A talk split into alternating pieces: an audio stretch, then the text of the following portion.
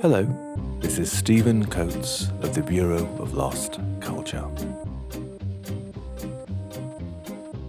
What is the Bureau of Lost Culture?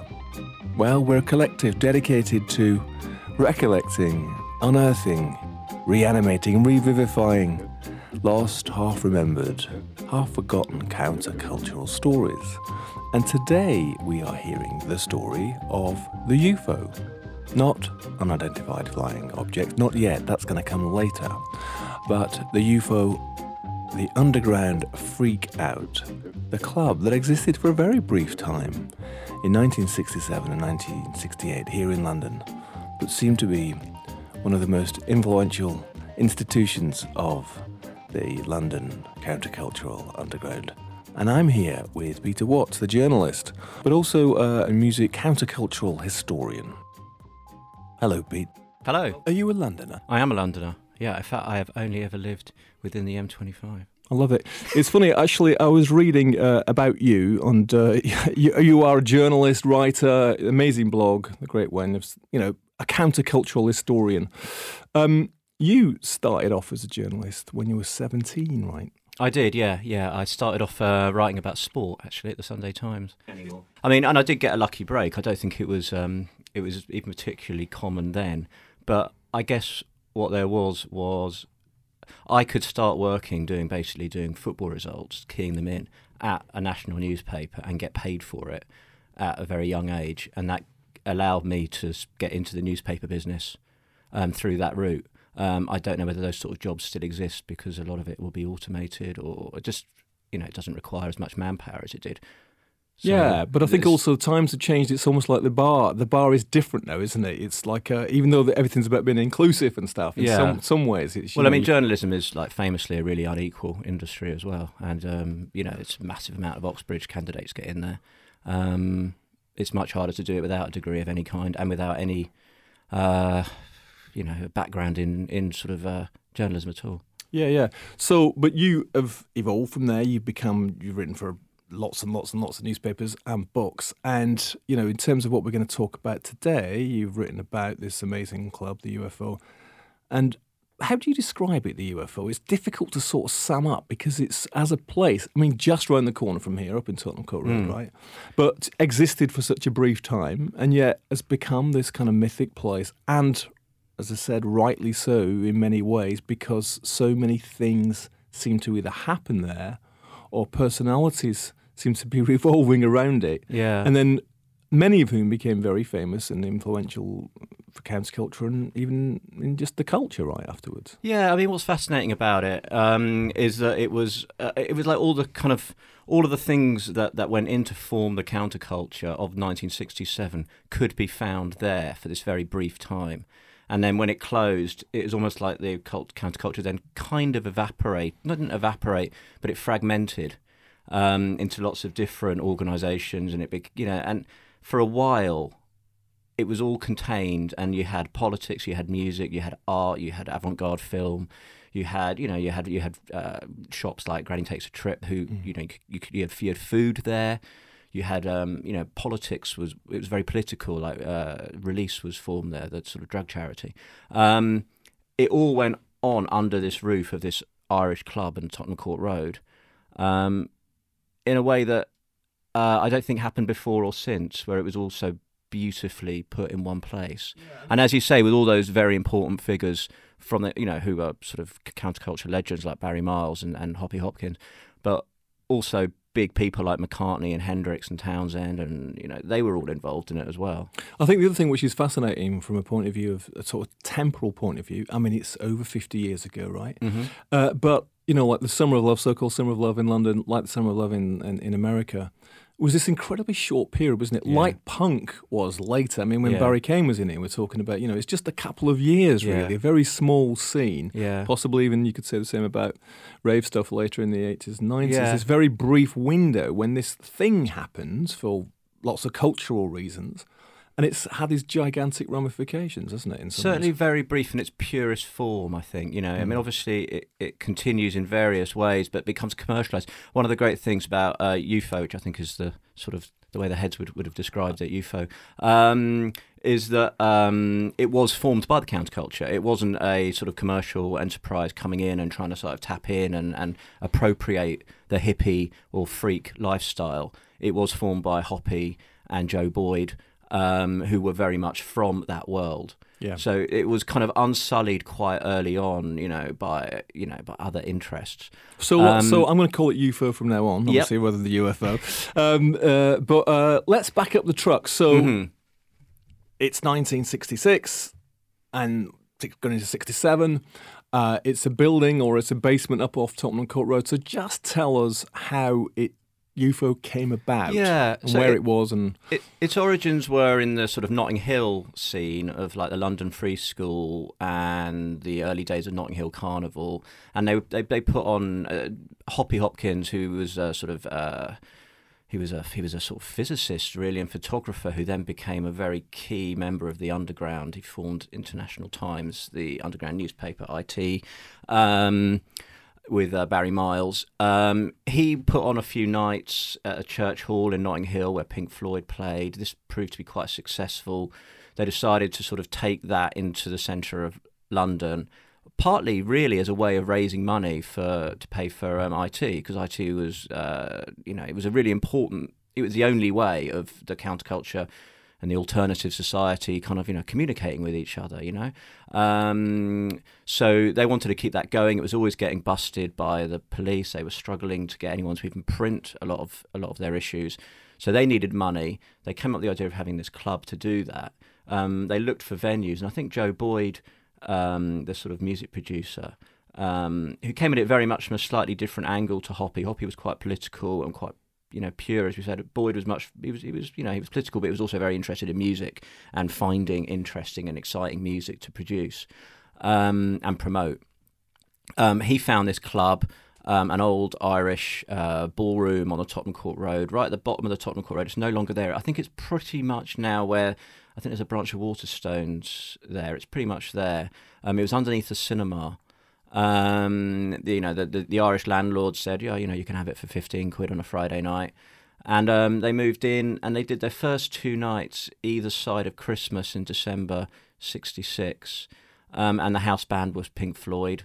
Um, and as I said, you know, the idea was this was going to be almost like IT in a kind of three dimensional immersive form. So you would go there and there'd be like, you know, they'd, they'd play a Kurosawa films or W.C. Fields shorts, and there'd be light shows and there'd be music and there'd be food.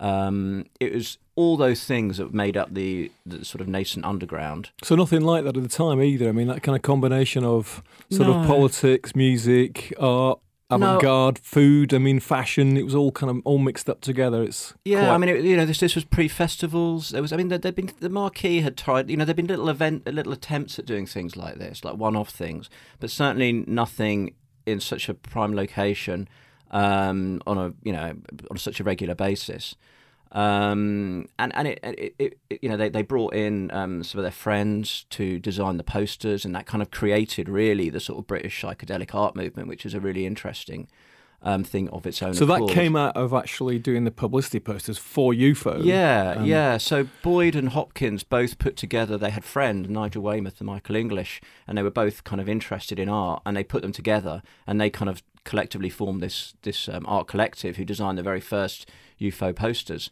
Um, and that was pretty much the beginning of the of the psychedelic art form. I mean, people like Martin Sharp and were doing things in Australia and over and had come over to England to do things. But that was really the, sort of the English uh, genesis of it. Yeah, well, right let's talk, well let's come back to that one, but let's talk about the music because this was the same thing, wasn't it? That, that at that time, these bands that went obviously went on to be absolutely massive, like Pink Floyd, mm.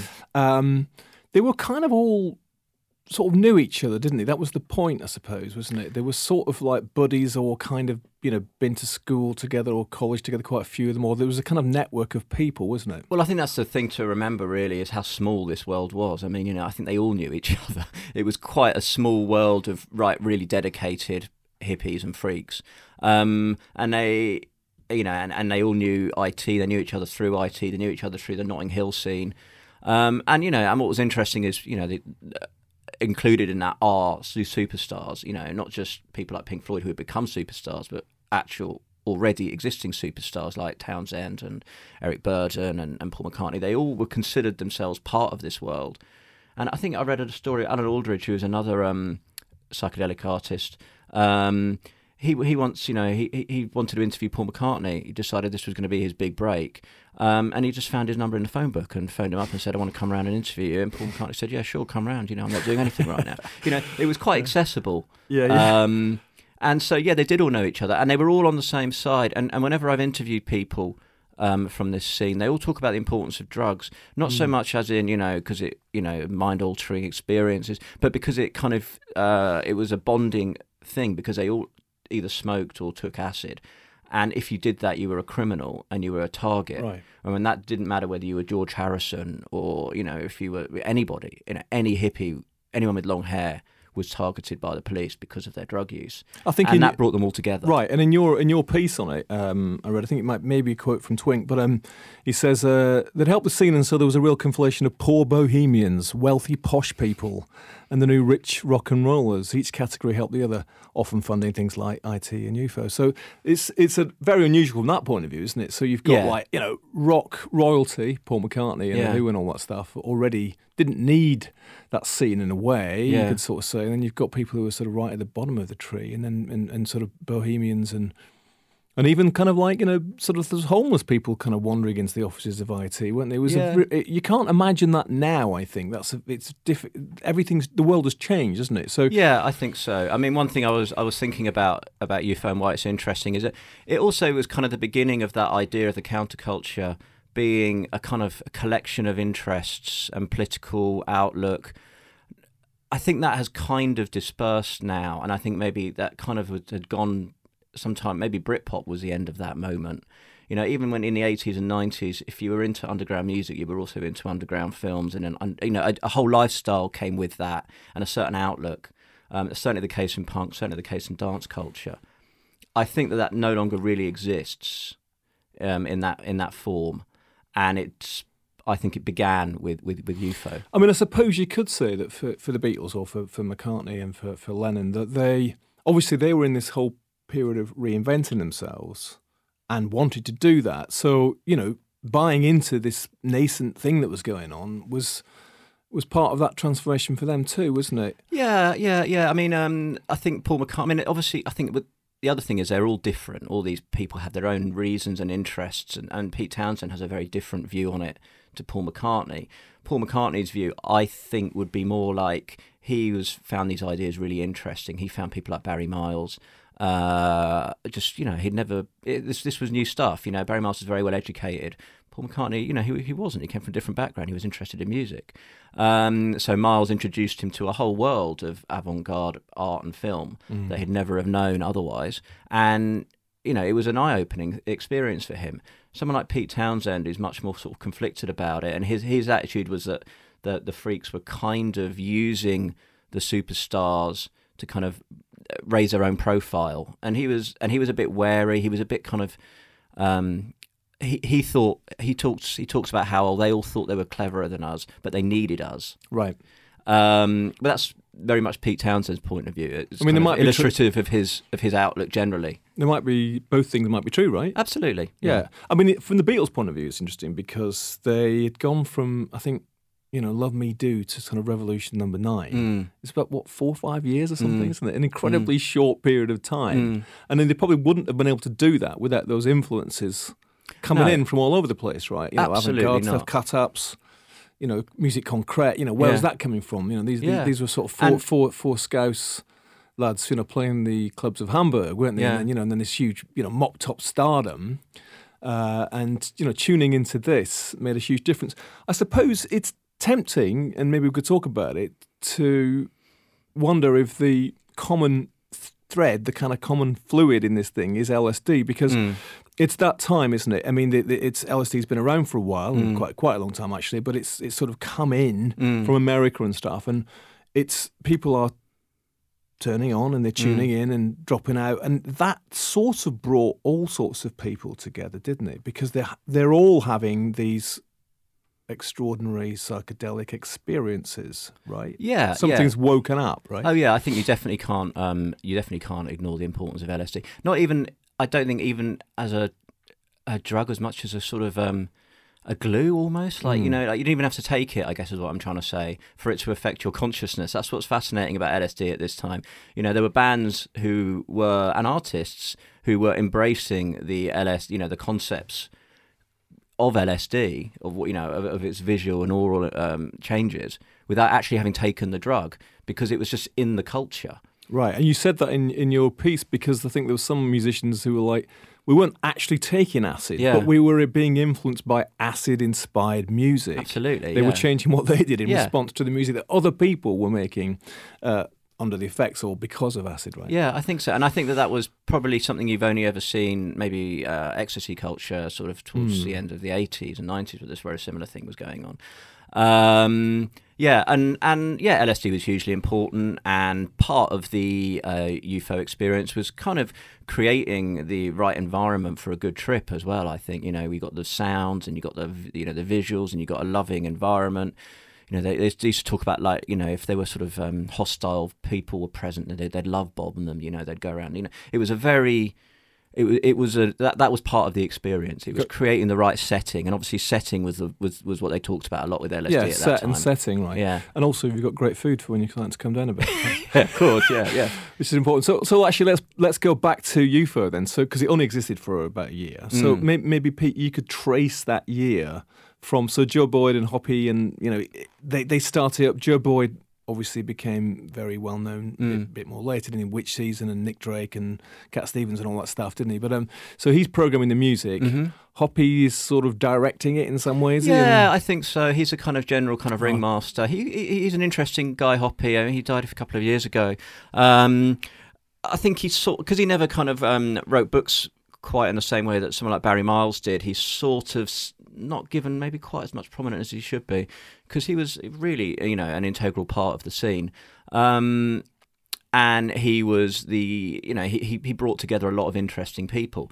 I mean, so what you had at UFO was yeah, Bo- Boyd was do the music. He'd bring in Pink Floyd, and then when Pink Floyd got too big, he replaced them with Soft Machine.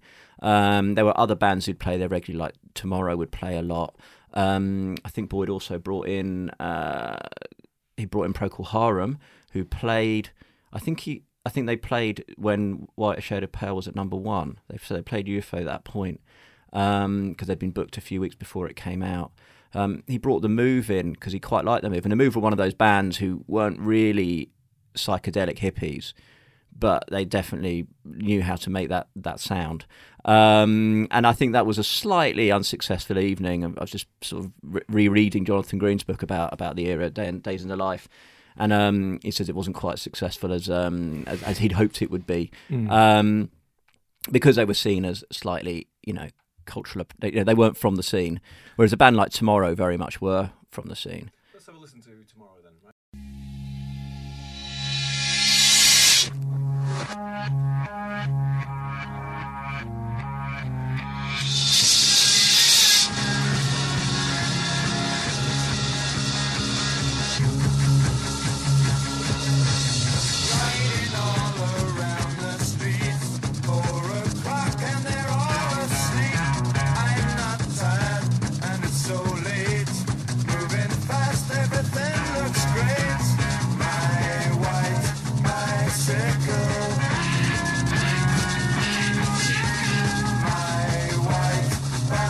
Bicycle.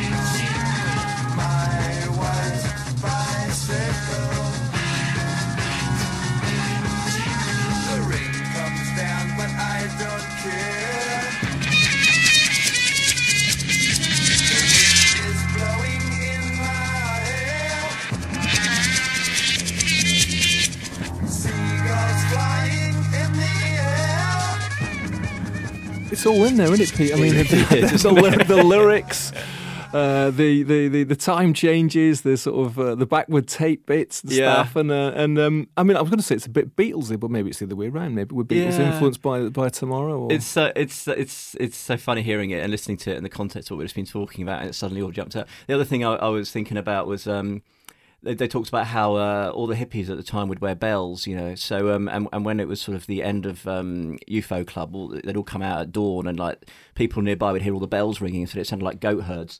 And um, in the middle of that, there's obviously the, the, the bicycle bell ringing, Mm. which made me think about that, and whether that was a deliberate kind of nod to the. Uh, to the kind of bell wearing hippies or not. Well, also, um, I didn't it real refer to uh, a sort of uh, an early uh, Boris Bike scheme in Amsterdam where you could you could sort of, which is still still going, isn't it? Yeah, yeah, it's sort of- amazing. The, um, the the Dutch anarchist group, the Provos, are one of the most fascinating, probably my favourite anarchist collective of the '60s. Um, they were the Provos, and uh, yeah, yeah, they um they they they got 50 bicycles, painted them white, and just distributed them free in um in Amsterdam. And um and that was the idea. And I, I talked to Sam Hutt, the uh, Hank Wangford, um, who was uh, on the scene at the time, and he had a white bicycle in London. You know, he had a bicycle, he painted it white in a sort of you know, a, a nod to tomorrow and the Dutch anarchists because they were all, you know, it was seen as a global movement. Mm. It really was. Um, I mean, I love that. I mean, of course, it's still going in Amsterdam, and of course, I mean, we've got our own commercialized version of it with Yeah. Boris bikes now, which is you know, it's, it's a great thing, isn't it? And um, we had Sam Hutt in uh, Hank Wangford, and uh, of course, I can imagine him with, with the, the the most unconventional doctor in London, sort of Yeah. long hair and his Zappa mustache and his white bike cycling Yeah. around, uh, terrifying, Totally. terrifying Love to see some pictures of that. He, um, uh, uh, I mean, we could talk more about that stuff in it. But so, but tomorrow, then, I mean, uh, I, don't know much about that stuff, but they're not one of the more well-known bands from that era, are they? Are No, they? they're not, and they were really a sort of you know. I think My White Bicycle was a really big song at UFO. The Mm. other song they did was was Revolution, which was you know again seen as quite a big song because you know also a lot of the people did genuinely believe there was a revolution of some kind or other going on. Some of them thought it might be a Marxist revolution. Some of them thought it was a cultural revolution. or a revolution of Um, consciousness, at least, yeah, right? yeah, and um, and tomorrow and tomorrow would definitely. But even within that band, I think you had different outlooks. So you had Steve Howe, who went on to play in Yes, who I don't know how much he was involved in it. Uh, but Twink, the drummer, was very much a believer. Um, he later played with the Pink Fairies, um, who were another kind of, you know, they kind of carried the flag on up until punk. Didn't he convert to Islam? As Yeah, he did. Yeah, yeah, yeah. He's still around. He's still around. As is he still practicing Islam? He is, yeah. Right, okay, Yeah, like- I can't remember like, his new name, unfortunately, Like but Cat yeah, Stevens, yeah. yeah, Um, so they, they, they were playing at uh, UFO, Yep. and um, I think I read in your uh, article as well that around about this time, um, Hoppy gets busted. uh, yeah. So that was a big thing. So it was it was going well the the the, um, the club, but you know it was attracting uh, the interests of the law because you know, as we talked about the, the importance of drugs um, for the uh, underground and also for the you know the authorities as a way of sort of clamping down on the underground. Um, I think um, one of the early nights they had a sort of spot the fuzz competition, which was like look out for undercover officers um, at UFO. Um, yeah, Hoppy got busted, and What were uh, the circumstances of that? How did that come about? do you know what? I, I, off the top of my head, I'm not entirely sure. I think he got. Uh, someone just said, you know, this guy's almost certainly carrying. Uh, they, they they they broke into his flat with a warrant and um and arrested him, and he got eight months, I think, in prison. Um, and there was a sort of uh, there, were two effects on that. One of them was they did a huge fundraiser at Alexandra Palace, which was the Technicolor Dream, which was basically UFO kind of transposed to the Alexandra Palace. Um, and the other thing was that Joe Boyd kind of came in and took over more control, and there became more of a kind of conflict, I guess, between the commercial and the cultural or the countercultural uh, reasons behind UFO. Um, I mean, there's so many interesting currents going on. People like Mick Farren, who was like doing the door, but Who, was who was Mick Farren? so Mick Farren was um, he was a kind of uh, well he was a he was a hippie and an anarchist. He was in a band called the Social Deviants. Um, but he was uh, he was a bit heavier, like you know, he, he was quite into um, uh, he he wasn't he wasn't coming from the intellectual side of the counterculture, I guess, is what you'd say. So he was often used as a bit of um, a sort of he's a very smart man. He also died fairly recently. Um, but he was used as a sort of like the doorman. He would he would go in and like if if there was a problem, they'd call for Mick to sort it out. Um, but he also did things like, you know, took over IT's office at one point because he didn't think that they were doing things the right way. You know, he was, So quite tough. yeah, Yeah, I suppose they would need a, uh, you know, hippies need a doorman like everybody else, don't Yeah, they? I mean, yeah. mean, keep, they- keep out the wrong sort and all that stuff. I mean, later on they used um, they used the sort of um, the British Black Panthers, Michael Right. X's British Black Panthers, to do the door because I think when they moved, the UFO eventually had to move to Camden, and there they attracted the attention of the skinheads, and that got quite nasty. So um, Hoppy's in prison. Hoppy's in prison. Yeah. Uh, so Joe Boyd's, who's a you know music producer and stuff, he's, so it's becoming maybe the club's becoming more music focused, is it as well? And at the same time, I mean, it's it's drawing a bigger crowd. I mean, people like Jenny Fabian, who we had in, you know, the author Yeah. of group, groupie. sh- sh- You know, I think the book, book opens or with a night there when she's Yeah. when she meets somebody who's obviously Syd Barrett yeah. uh, in his decline, and um, so it starts to draw people, punters and uh, celebs, I suppose, doesn't it? Yeah, and I think also it's drawing what you know would, would you know the weekenders, the weekend hippies, Mm-hmm. who the you know the real freaks, you know the twenty four seven freaks had a bit of uh, disdain for. People always do for outsiders uh, coming into their culture, and I think that was a problem. Um, yeah, uh, so they did, but the big event at Alexandra Palace uh, was the Mm. kind of you know that that might have been in some ways, even though it wasn't actually on Tottenham Court Road, the kind of key moment for Mm. that. You know, they had a helter skelter. John Lennon turned up. Um, 14 hour Technicolor Dream. So that was one. so it was an all nighter, right? yeah, I mean UFO was an all nighter as well. That's the other thing to remember about about UFO. One of the things that IT was agitating for was a 24 hour London, um, and they felt if they were going to put a club on. Uh, it had to be one that kind of embraced that philosophy. So I think it opened at 10 and closed at 8 a.m. Um, you know, in time to get the tube home. So uh, people do say that around five or six, it could get pretty, pretty depressing. Everyone's just asleep.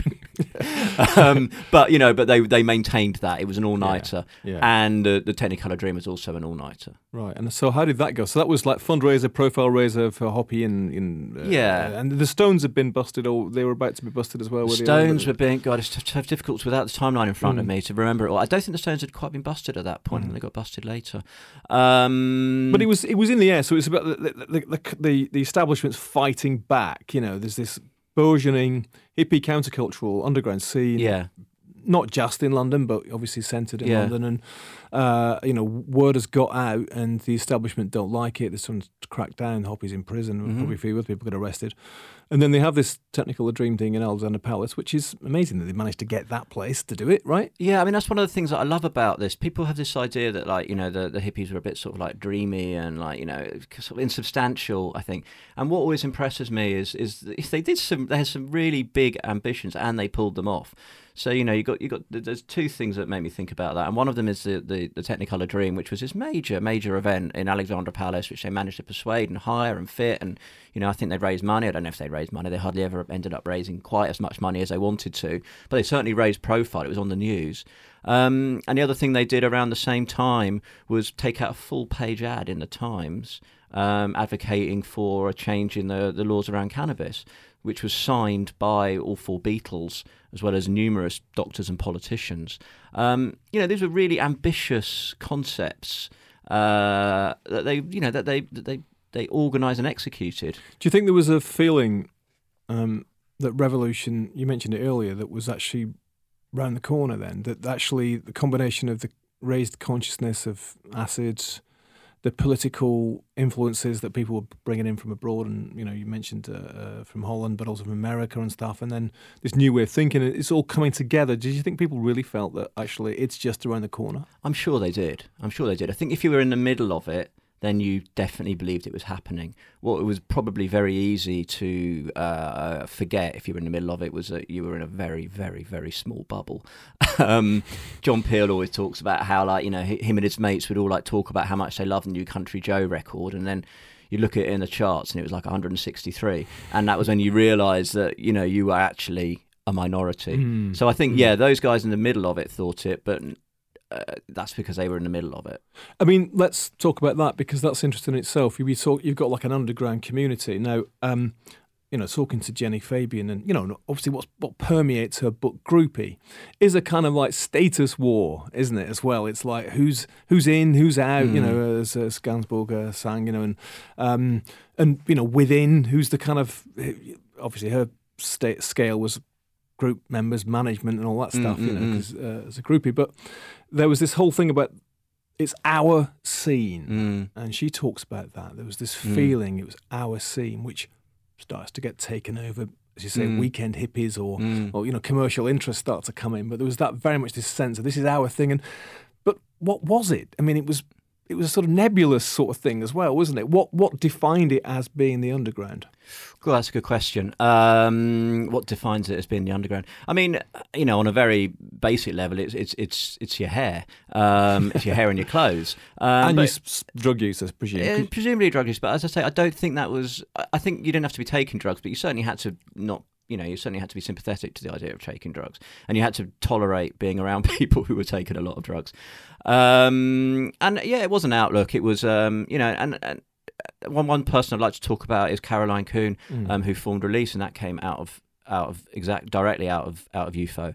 Um, you know, she talks about how part of it was having a kind of you know not just an anti-establishment attitude, but like a pro-environment, a pro-race uh, relations, a pro you know feminism, you know. uh, Anti-gay, uh, you know, not not being homophobic, you know, all those kind of things. Are, and now, you know, theoretically, well, they're actually enshrined in law.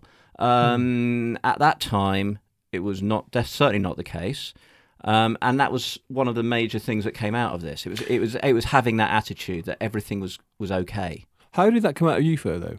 Release Mm. released directly was so Caroline Coon. Um, she had a boyfriend who was busted, uh, West Indian boyfriend, I think, who was busted for drugs. She's kind of in the in the course of trying to find out uh, to try to defend him. She did a lot of research into drug laws. She then kind of started acting almost as a consultant for more sort of uh, high offending drug uh, drug users Including the um, Stones, right? Including the Stones, yeah, and George Harrison. Um, and part of that was a formation of a group called Release, um, and that was funded by money from the door um, at UFO. Uh, it was directly funded uh, a certain percentage of the money, but you know within that, I think Hoppy and Caroline Coon didn't actually get on, so this was one of Joe Boyd's thing. So you know, there's always these complicated factors going on. Um, but you know, Release still continues to exist today, um, and is you know a really important institution uh, that's come out directly from that from that movement. Yeah, so that's what we are saying at the beginning, isn't it? Is that the this this one place in London for a year, and it's sort of it's had this kind of like ripple effect, hasn't it? With uh, in terms of countercultural effect of all, all the stuff going on and music and all sorts of stuff, right? Yeah, yeah, completely, completely. I mean, and you've got people like um, you know Hendrix who would come down there and join in, you know, and, and absorb the vibe and then bring it further to the world. I mean, that's the other that's the other really important thing about music and all this, and the fact that the people like the Beatles and, and the Who were interested is that they went down to the UFO for whatever reason, uh, absorbed the vibe, and then you know really did give that to the world. Um, you know, including taking it to America. Um, Which is what Hendrix really did at sort of Monterey.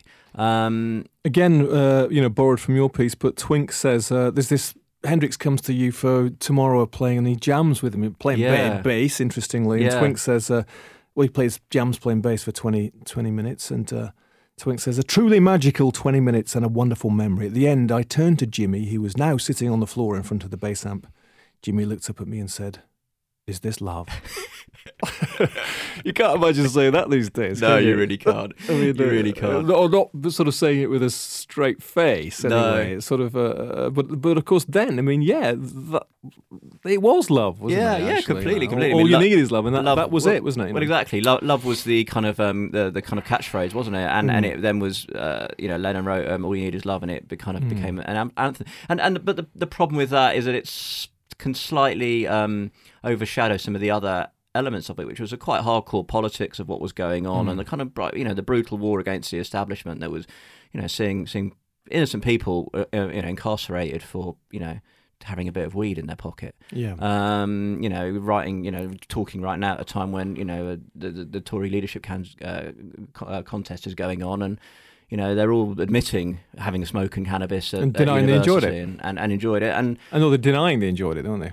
oh, of course they are. Yeah, yeah, Yeah. yeah. Or they took it by accident, and never did it again. Yeah. But or denying their younger selves. That's the way it seems to me. Yeah. it? yeah, I mean, it's a it's a very weird thing. Yeah. yeah. That's another massive subject because, of course, psychedelic drugs are on the way back in, aren't they? Through through through sort of university testing and all that sort of Mm. stuff. But um, back at you, UFO. Um, you know, the year is rolling on. You know, Mm. and there's there's more bands playing, and I'm going to play this uh, track now, and then we can talk about it, or at least its title afterwards, because there's another big part of that whole scene which is important.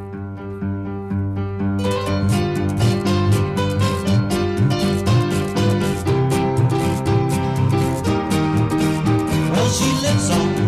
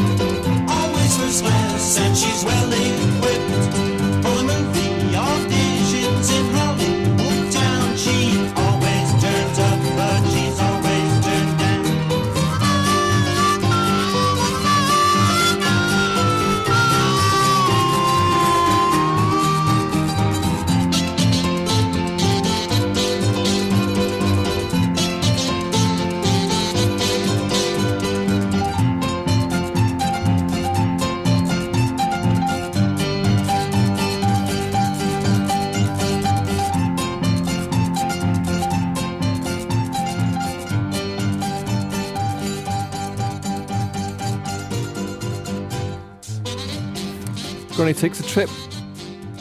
There's the purple, the purple gang pit. I'd never heard of that track before, actually. But uh, the title's obviously significant. But it's got a bit of, uh, it's got a bit of everything in there, isn't it? A bit of It washboard, a bit of skiffle. It does. It's it's it's interesting. It's kind of that other side of the uh, of the sort of psychedelic movement, which was a slightly sort of almost twee kind of music hall style uh, thing, which you know kind of Floyd managed to kind of uh, sort of assimilate the two together, and and, and the Beatles as well.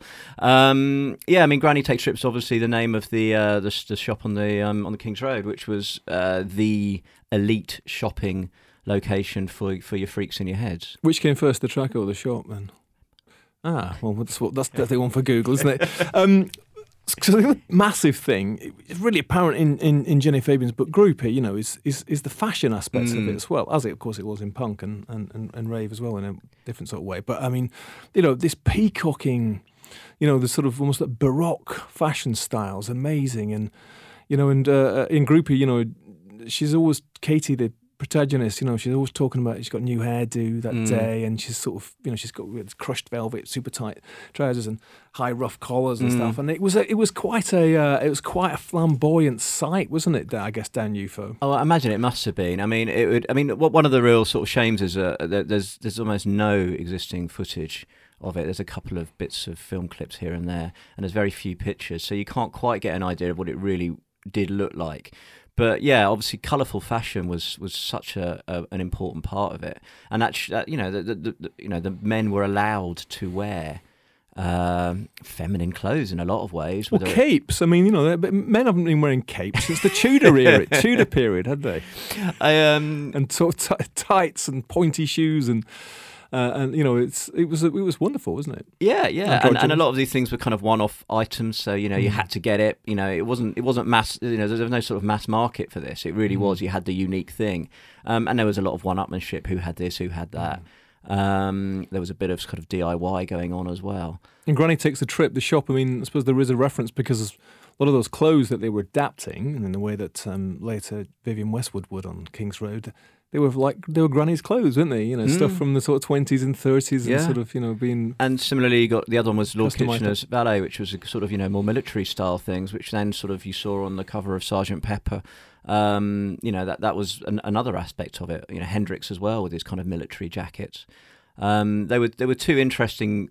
You know, I, I've not really explored the fashion element of it that much, but it's interesting that those were the two two of the areas that were being sort of adapted for this psychedelic lifestyle. Yeah, the military thing. It's interesting because that felt to me, or seems to me, that it was a bit also a bit of a response to military stuff, wasn't it? I mean, um, later the combat jacket in the early seventies became a sort of Yeah, it de a s- rigueur fashion for a for a counterculture, um, you know, type, didn't it? And um, it was like subverting that, wasn't it? exactly subverting that. And there's, there's that line, isn't there? In the very is it the first Beatles film where uh, someone says to Ringo, "I you know I fought the war for you," and he says, "Oh, I bet you regret that," or "I bet you wish you'd lost." You know, and that's right. In the very early of the six, early in the sixties, this generation that had grown up, born maybe at the end of the war and grown up, and were already pissed off with people sort of you know thrusting this back down their throats. Um, and that which- must have hurt for the people who did fight. Actually, oh, of God, course. Yeah, yeah. I mean, it was. It's. It's. You know. It's. It would have been. We, we forget, I think, from this distance, how you know how how little time there was between the end of the Second World War and you know it's twenty odd years. I mean, that's Mm. nothing. You realise when you're in your forties, um, but when you're in your twenties, that's that's your that's your lifetime. Yeah, so you know, for Ringo and Co, it was like, oh, shut up, Dad. You know. Yeah, totally, And yeah. Whereas for for the people who'd fought and sort of suffered and all that, it was like, you know, you, you don't know how good you've got it. You know, we we died and we died for you, sort of thing. So it's And it's all cl- coming together, isn't it? Yeah, and this clearly was a generational clash. I mean, you know, I Mm. don't think there were very many older hippies. Even some of the kind of um, the kind of the guys that come from the beat movement uh, were a bit skeptical of the of the hippie movement. You know, they, did- I don't think they saw it as serious um, because it wasn't about poetry and jazz. You know, Mm. and so there was a real, real generation clash. And I'm sure there were the odd one or two who, who kind of embraced it, but generally speaking, Yeah, and I suppose the other thing about sort of Granny Takes a Trip in the fashion thing was that, I mean, I guess they were purveyors of uh, groovy scene outfits to the fairly well to do, I guess. Because, I mean, it was, that stuff looked like it was could be quite expensive, right? Yeah, yeah, yeah. Um, I think it was, and I think that that's where place, places like Carnaby Street came in, where you could kind of get it for a bit cheaper. Um, uh, yeah, I mean, the, the, the, the rock stars did go there, but I, I think the other thing to remember is that other than the maybe the Beatles, I don't know how much disposable income most bands had at this point. I know that, for instance, like you know, the Small Faces were, you know, they, they didn't have a lot of disposable income Mm. because they were being screwed left, right, and centre. I think the Kinks were similar. A lot of them were not getting as much money as they were entitled to, so they weren't on hugely elevated wages. I think that came that came later in the seventies um, when bands uh, began to have a much stronger sense of how much money they were actually worth. Um, Well, it's also, I think at that time, Miles has said, um, I love this, is, you know, his story about coming to London was, I think he, you know, hopped on a coach in Cheltenham or Cirencester, wherever he came from. And uh, this is a potted version of it, but he arrived in, in London and walked down Charing Cross Road, famous bookshop road in London, and he knew he wanted to work in a bookshop and went into one and said to the guy behind the counter, um, do you know where I can get a job? And the guy said, you can start now if you like. And then he went out at lunchtime and got himself a flat on Dean Street. mm, Um, And he said that at that time, people didn't get paid very much, but things didn't cost very much. Yeah. It was a different kind of economy, I suppose. So- yeah, yeah, yeah, and, and and no one really, you know, living in living in town was not seen Mm. as something um, particularly aspirational. So you know, you could get a place in Soho. Um, you know, think I think they were available. You know, it Yeah, was you could- available. It might not be easy, but they were certainly available in a way that now I'd think for most people they're they're really not, unless you get extremely fortunate. He did say that there was no electricity in his first place. Yeah, Uh, when you could wander in and out of a job, and you could, if you worked on, live on Dean Street and work on Charing Cross Road, you could walk up to UFO. yeah. You know, couldn't easily, and then stay there till three o'clock in the morning, and then Yeah. walk home and get a bacon sandwich or something Yeah, on the way. completely. right? I mean, yeah, I think you know, for, for most of these people, that you know, the concept of Zone Two just didn't exist. You know, they Mm. did not go outside central London. It was not seen as in any way acceptable, unless you went to someone like Notting Hill specifically, or Chelsea or something. Or Chelsea, yeah, yeah, yeah. yeah. So, um, Pete, what happened to UF, UFO then? I mean, what was the demise of it? So the demise of UFO, I mean, I guess Hoppy going inside was probably the kind of um, part of the long-term demise. It kind of lost a little bit of its uh, of its of its kind of um, warmth. I think of a little bit of that. It became a little bit more of more of a music venue because you know Joe Boyd did have exceptionally good music taste, um, but you know that was his interest. It was music, um, so it became more of a music venue at that point. Um, I mean, there were kind of other moments. There was, you know, after the the Rolling Stones. Um, I think actually before the Rolling Stones bust, when um, it was clear that the Stones had been set up by a sting involving the news of the world. The UFO, the UFO pundits, all punters, all kind of rushed out onto the street and marched on Fleet Street screaming revolution. You know, there were these kind of moments that continued through through it, but eventually the kind of press um, attention got too much. There was a sting in, I think it was this might have been the Sunday Mirror, saying um, that hippies had been, you know, injecting reefer at this um, underground club in the centre of London, um, and the Irish landlord who'd been pretty um, accommodating, I think, to some of the more extreme um, avant-garde happenings there. Just said, look, you know, I'm going to get busted. You know, I, I can't keep giving the police a crate of whiskey and asking them to leave me alone. Um, it's not in my interest anymore. So they had to find another venue. And this is where Boyd's kind of ambitions took over slightly because he went and rather than finding a similar sized venue in central London, of which, you know, there probably were you know, there are so many basements in, in, in the West End he could have chosen, but he went to the Roundhouse, um, which was at the at that time um, run by um, Arnold Wesker, the playwright. Let's have a listen to this. A wonderful venue up in Camden, Camden Absolutely. Market as it is now. I mean, Absolutely, and you, you can see you can see circular building. you can see his ambition in wanting to go for the Roundhouse. I mean, it is, and it, it had been the scene of uh, one of the early kind of um, parties. There'd been a there'd been a sort of um, there's sort of been a big a big party there at the beginning of the I think the IT launch party was held there, so it was a known counterculture venue already, um, but it was big. Uh, you had to have bigger bands. The bands also were starting to ask for more money. You needed more security. It all it's, it all got bigger, and I think it became much harder to keep you know back to that word pure. Um, and also, I think it got pretty, nasty there. I think there were a lot of invasions by skinheads um, who were, you know, were starting to come on the scene. I mean, you know, skinheads. It's interesting. I always think of skinheads as sort of being a sort of later in the '60s movement. Maybe maybe '69 is always sort of talked about as the skinhead time, but in '67 they were already on the scene, almost as a you know, and, and in everything about them, they were the antithesis of the hippie. You know, they wore, you know, they, they wore plain clothes and they hadn't they had very very short hair. It's interesting the skinhead thing, isn't it? And sort of became associated with that football hooliganism and stuff, didn't it? And because of course they were also counterculture themselves in a way. Yeah, I mean, absolutely. it was working class counterculture in a very different way. Um, defining themselves in a way in opposition to that, wasn't it? I mean, obviously skinheads, so you got no hair rather than long hair. Mm-hmm. The clothes themselves were kind of uh, pared down, weren't they? Much more uniform, a bit more military in a strange way, weren't Mm. Yeah. they? And uh, style, but very stylized actually. Yeah. And uh, and instead of um, peace and love, you had you know you had hate and violence. I think to a certain extent. The raci- other interesting racism. thing, the other interesting is, but the other interesting thing is the music. You know, skinhead Mm. music was the antithesis really of hippie music Mm. in that you know they loved they loved soul and ska and reggae Mm. um, and the hippies were liking you know what is you we could safely describe as very white music Yeah, the interesting because the of course the um, mods had sort of split in a way, hadn't they? Some mods Yes. became psychedelic yeah and small faces and all that stuff, and Mhm. other ones went then more down the sort of skinhead route in a way. Yeah, I think that's generally seen as, as what happened, or, certainly the maybe maybe not the original mods, but the kind of the subculture of mods, maybe mods' younger brothers and sisters, Hmm. split into these two different avenues: the skinheads and the and the hippies.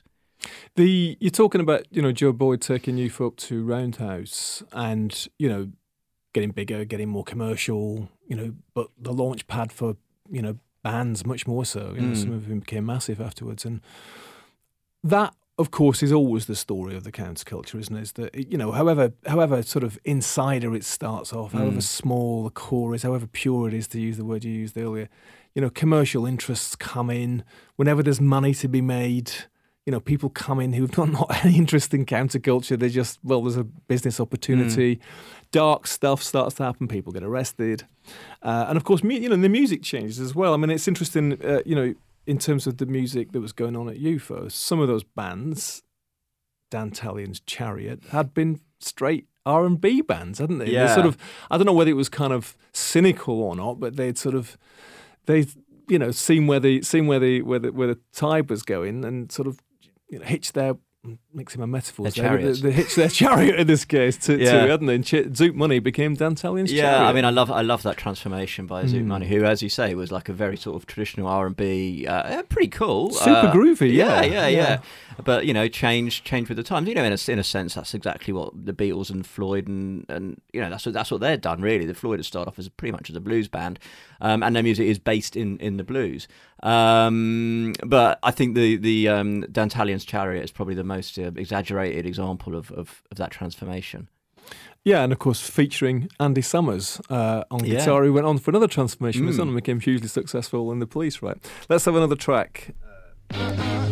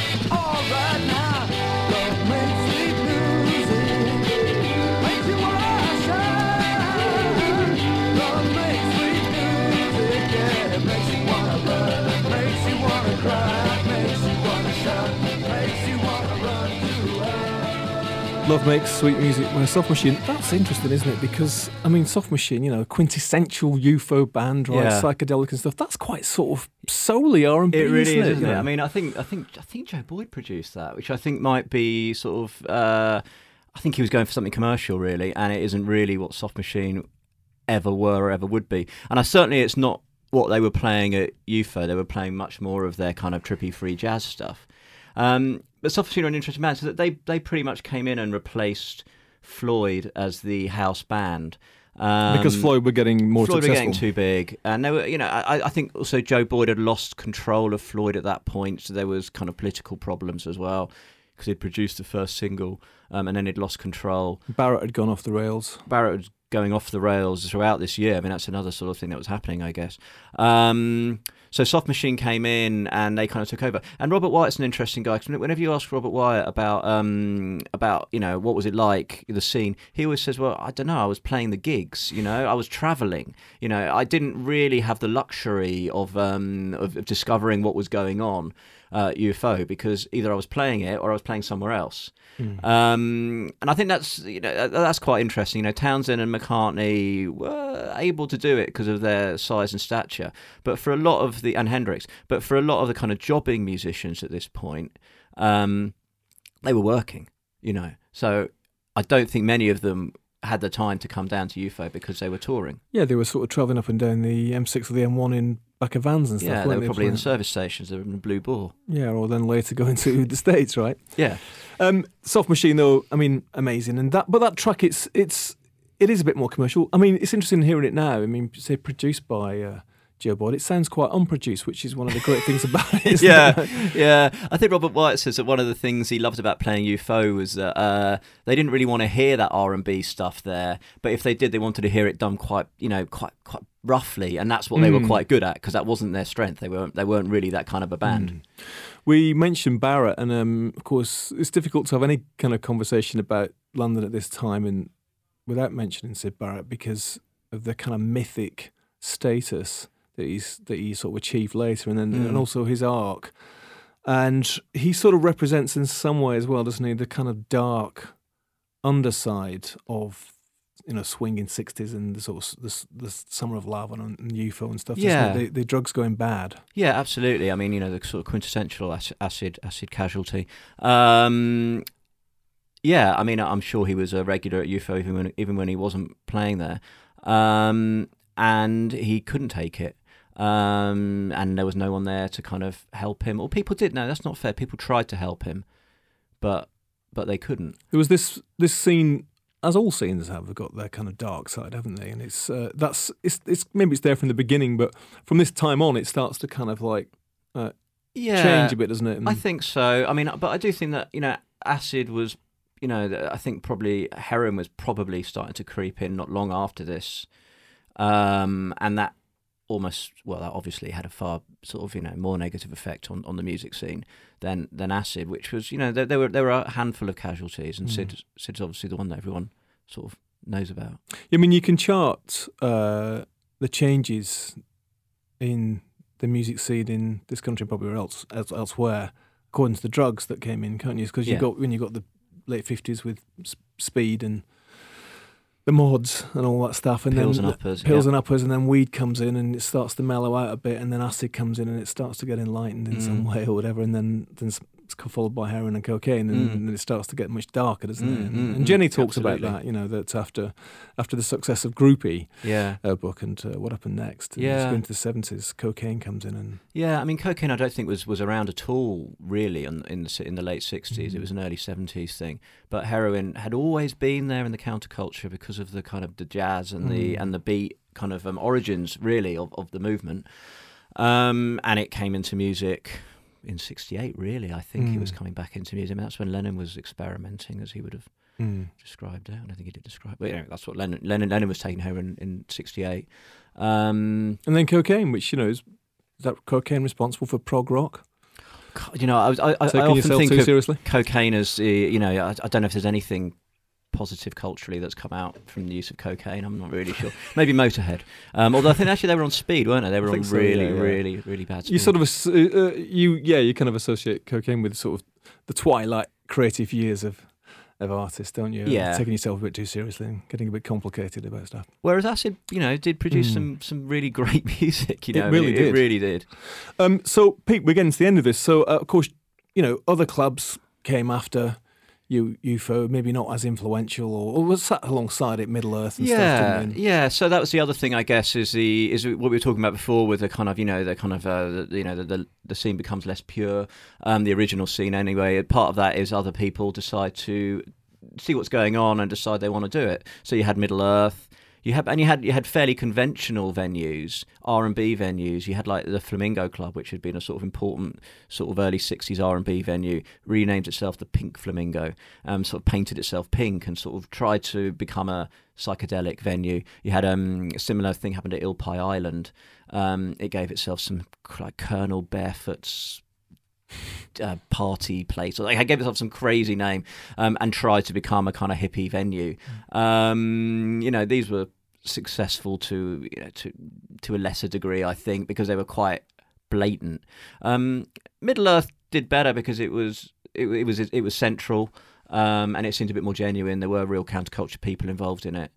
Um, but yeah, I mean that that that was the, the, the general drift. And maybe I have one more tune. This is the move. Now, the move. I don't know anything about the move. I mean, the, the sort of fascinating. Was it? Is it my imagination or was Roy Wood in the move? Yeah, Roy Wood is in the move. I love the move. Um, what I love about the move is that they were um, they were really unsophisticated. They weren't unsophisticated, but they certainly weren't from this scene. But they knew how to how to, how to make music that was that was that was for the scene. And you know, this track's called "I Can Hear the Grass Grow." Again, it's not a sort of. Uh, you couldn't get away with that title these days, could you? No, not at all, not at all. And uh, I think this was the first song ever played on Radio One as well. And I think the last night, one one thing I, I always find quite interesting is the last night of UFO was then followed by the first day of Radio One, and that really is for me a kind of sign. You know, that, that's a sign that it works. You know, it, it, passed the baton on. Um, because Radio One was playing all those songs that had come, that had been played um, in in UFO. And that was a recognition. I mean, obviously, pirate radio was pressing them from one side, wasn't it? It was a recognition that this counterculture was now becoming the culture. Absolutely, and certainly in musical terms. Yeah. Pete, thank you. We're looking forward to next time. Thank you very much. In the meantime, this is The Move.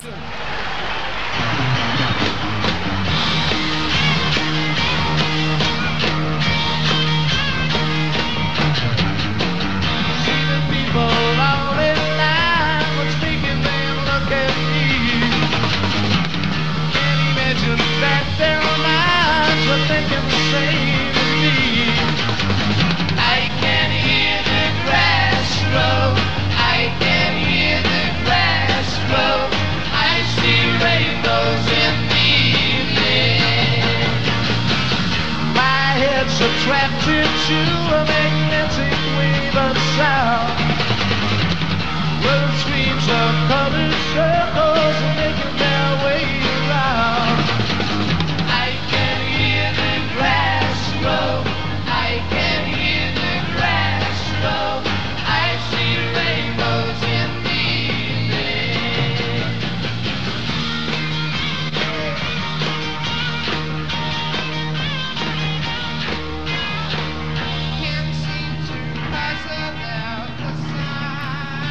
I Can Hear the Grass Grow by The Move, live at UFO Club, sometime in the late 1960s, finishing this episode of the Bureau of Lost Culture.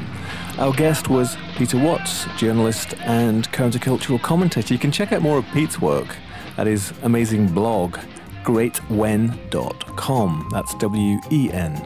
I'm Stephen Coates. You can check out more of what we do at bureauoflostculture.com. See you next time for more strange, lost countercultural stories.